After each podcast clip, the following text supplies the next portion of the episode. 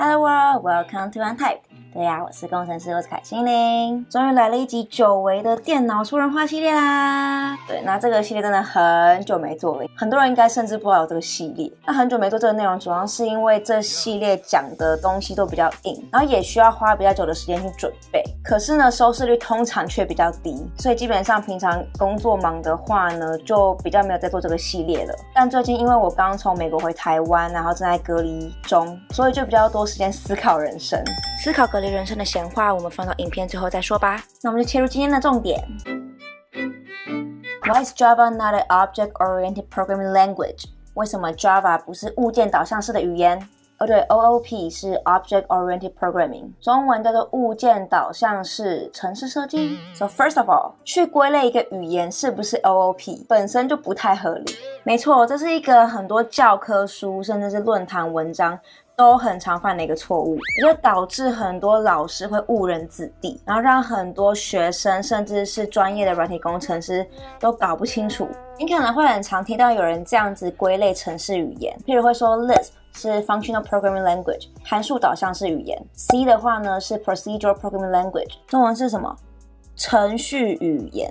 然后呢会说 Java、C++、Python 呢是 Object-oriented Programming Language，物件导向是程式语言。可是这样子去把程式语言归类，实在是把程式语言想得太简单了。因为像 Python、JavaScript，它们可以被写得非常物件导向，也可以被写得非常函数导向，甚至可以混合。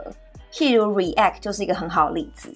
甚至连 Lisp 这个拿来做 functional programming 的经典代表，都可以被写得非常 object oriented。所以呢，你可以看到一个城市语言，你可以用非常物件导向式的方式去使用它，你也可以把它使用的非常函数导向。而物件导向跟函数导向其实并不是互相对立的。那这个讨论呢，有点超出今天的影片内容，所以今天就不讨论。所以呢，以拿来做 object-oriented programming 出名的 Java，它也是可以被拿来写的非常 functional programming。只是呢，大部分人去使用 Java 的时候呢，都是用 OOP 的方式去使用它。所以呢，别再被一些课本或是文章误导了。你无法归类一个程式语言是物件导向还是函数导向，因为这完全是看你怎么使用这个程式语言。就我觉得你把这一点搞清楚之后呢，对于你之后去学习其他程式语言都可以有帮助。And then here comes the secret. 那有些人虽然知道说 Java 呢，它不是 OOP language，但他们的点呢，也不是说因为这样子归类程式语言是不太正确的。他们说 Java 不是 OOP 的原因呢，是说因为 Java 里面呢有不是 object，不是物件的 primitive type，像 byte、long、int 这类型的资料。这样的说法我不能说它错，但我觉得这样子的解释只涉略到了程式语言非常粗浅的部分。就是没有真的去涉略到物件导向的本质，但这其实也不能怪他，因为我觉得大家也包括我在内，对于物件导向的理解都非常的片面。而自古以来呢，大家对于到底什么是 object oriented，什么是物件导向，已经争论了快要半个世纪了。创造 object oriented 这个字的人 Alan Kay，他是图灵奖的获得者，他曾经说过，当他创造物件导向这个词的时候呢，C++ 根本就不是他所想的。So what is object oriented？到底什么是物件导向？Is it class and method？透过 Java 学习 OOP 的人很容易有这样子的误解，但是呢，其实跟 class 跟 methods 并没有关系。虽然 class 跟 methods 在 Java 跟 C++ 中真的跟物件导向有很大的关联，但是 class 跟 method 它们都不是物件导向的本质。用一个粗浅的方式去推翻的话，就你可以想到说 JavaScript 里面，你对一个 function new 一下，你就得到一个 object 了。所以你想要做 OOP，根本不需要 class。但也因为呢，class 跟 method，它们是你在使用 Java 去做 OOP 的时候非常重要的元素，所以也就让很多人以为说 OOP 一定要有 class 跟 method，然后也更误以为说 Java is OOP。但前面已经讲过了，就是 Java is not OOP，而 class 跟 method 只是让用 Java 写的程式可以更容易达到 OOP 而已。那比较学术上的定义呢，喜欢把 object oriented 围绕在 encapsulation、polymorphism 跟 inheritance 上面。对对对，你刚说啥？很多人认同这样子的定义，因为在 Wiki 的 C2 上面它就是这样子写的。中文的话呢是封装多型继承。我知道讲成中文之后呢，你可能还是没有懂，但没关系，我们先把这三个鬼单字放一边。我觉得这样子的学术定义啊，其实会把很多初学者吓跑，就会觉得说 object oriented 到底是什么神奇魔法？但其实 object oriented 没有这么复杂，但是它确实很深奥。复杂跟深奥是不一样的。就像圣经里面神说 I am 这样两个简单的单字，一点都不复杂，但是呢，它深奥到人类探讨了几千年到永远。都探讨不完，object oriented 也是，就这两个单词都不难。那 Alan Kay 讲了出来之后呢，人类就吵了快半个世纪。但物件导向嘛，讲白了，粗浅的说法呢，它就是一个整理城市码的方式。而物件导向的核心概念呢，是 message and state。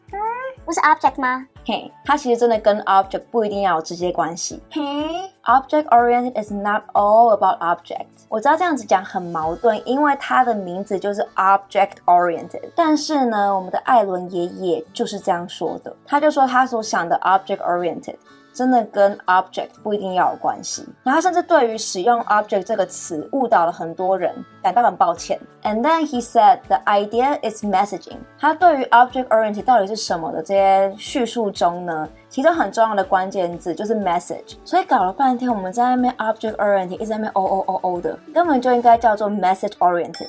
而你也可以看到，说他在叙述物件导向的时候呢，根本就没有提到 class、method、变形、继承什么的。它的概念其实就是呢，节点之间呢可以通过讯息互相沟通，然后透过处理讯息改变状态。那我们就拿很多瓶子来举例，这是气泡水瓶、矿泉水瓶跟我自己可爱的水瓶。那你可以把节点之间讯息的沟通呢想成这样，就是假设呢今天 A 水瓶要把水倒给 B 水瓶，那 A 呢就会发一个讯息跟 B 水瓶说，请他接水。那 B 水瓶呢，收到这个接水的讯息之后呢，它就会做相对应的处理。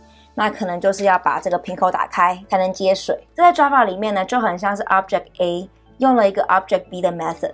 那前面所讲到的封装继承多型，它们还是有一定的用处的。它们是实现 OOP 的方式跟细节做法。这边也就拿水瓶来讲解一下，同一个讯息被不同节点接收的时候呢，处理方式可能不一样。就像这些瓶子好了，这两个是宝特瓶，这个不是。那同样是开瓶盖，你要开宝特瓶的方式，就跟你开这个摇摇瓶的方式不一样。但是它们都是开瓶盖，这就是 polymorphism 多型。先把它关好。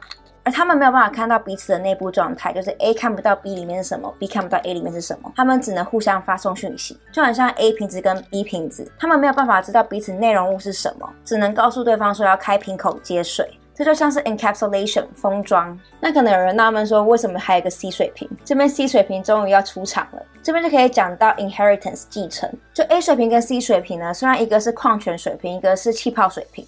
但是因为他们都是保特瓶，所以他们就都继承了保特瓶的特征，就是可能都要有这个可以被扭开的开口啊，然后呢瓶身都要这样子，然后瓶身大概都是这样子的形状，这样子的材质。这边就简单的用这三个瓶子去解释什么是封装继承多型。那这三点并不是物件导向的本质，但是他们确实是去实做物件导向的必要元素。那我觉得探讨 object oriented 的本质就探讨到这边。就我们已经知道说，object oriented 的重点是 message 的，我觉得探讨它的本质到这边就好了。过度的钻研跟钻学术的牛角尖，我觉得没什么意义。毕竟我是工程师，不是哲学家。